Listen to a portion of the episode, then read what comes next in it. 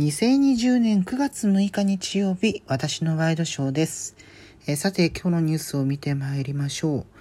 えー現在ですね、九州地方に台風10号が近づいています。えーまあ、避難、え避難所が各自治体でえ用意されている場合にはですね、そちらにえ移動する、もしくは、まあ、身の安全を確保できるような場所に、えで過ごしていただくのが一番ベストかなというふうに思います。えこういう場合はですね、結構、今、あのスマートフォンが、当たり前に使われている時代で、えそれのバッテリーの心配される方もいらっしゃると思うんですけれども、えまあ、最近の機種だと結構省電力モードが搭載されている場合があります。えなのでですね、そうしたものをもしあの分からなければ、え機種名と省電力と検索すればおそらく使い方が出てくるでしょうからそうした形で設定すると、まあ、バッテリーの持ちが若干、え伸びる、可能性がある、えーので、えーもし使われる方いらっしゃったら、えーそうしたことも活用していったら良いのかなというふうに思います。えーまあこの接近していることを受けてですね JR 九州が今日、えー新幹線在来線で計画運休を随時行っています。で明日もですねこれが継続されるという形ですね。あとは JR 西日本の山陽新幹線の、えー広島から博多間。で、えー博多から、えーまあ、整備工場みたいな、えー車両基地まで、えーつないでいる博多南線というこれは在来線ですけれどもこれらも、えー明日終日運休されるというふうに発表されています。えーであもうあそうかあさっても始発から運休ということがもうすでに決まっているんですね。はあ、はははあえーまあ、こうした、えー計画運休というものをここ数年で、えー全国各地で、え導入されていて、まあ、主に台風豪雨のタイミングで、え行われていますけれども、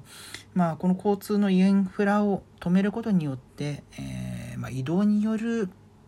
え障害といいますか、えー二次災害とか、えーそうしたものをなるべく避ける意図があると。で結構これだけ普及してくるとなると効果があるというふうに判断され始めてるということなんでしょうね。うんで、えーまあ、これ、えーまあ、台風が接近している影響もありまして、えーそれ以外の関東とかでもこの天候が、えー悪くなるという可能性があるようです。えーなので、まあ、全国的にですね雨については注意していきたいなというふうに思いますね。うんまあ、あの今回、えーちょうど GoTo トラベルキャンペーンの期間中ということもあって、えーそれを利用してホテルに一時避難される方っていうのも結構いるというふうに、えー伝えられています。まあそうした使い方もあるんだなというふうに思いますけれどもただねまあ、うん、それはそれ用の何かの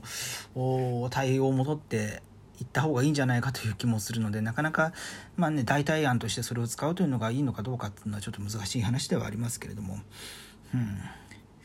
まああの少しでもですね、えー被害が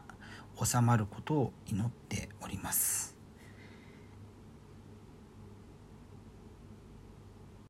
まあもう9月に入りまして、えーこれから台風シーズンになってきます。で、まあ今年はコロナの影響もあるので、えー感染防止、感染対策とともにですね、えー同時並行で災害に対して向き合っていかなければならない、え初めてのシーズンになりますね。うん、なので、まあ、常日頃の備えというのもそうですけれども、もし、まあ、避難が長期化した場合、えー感染対策どうするのかというのはですね、えーまあ、自治体とか政府とかそうしたところも早めに指針を出してほしいなというふうに思いますね。まあ、今はね首相が変わるというタイミングなのですぐに何かの手立てが打てるかどうかっていうのはあるとは思うんですけれども、まあ、今月半ばには新首相が、選出される見通しですのでそのタイミングでですね、えーいざという時のための有事の際の、感染予防感染対策これを指針として打ち出してほしいなというような思いがあります。えということで2020年9月6日日曜日私のワイドショーでした。それではまた明日。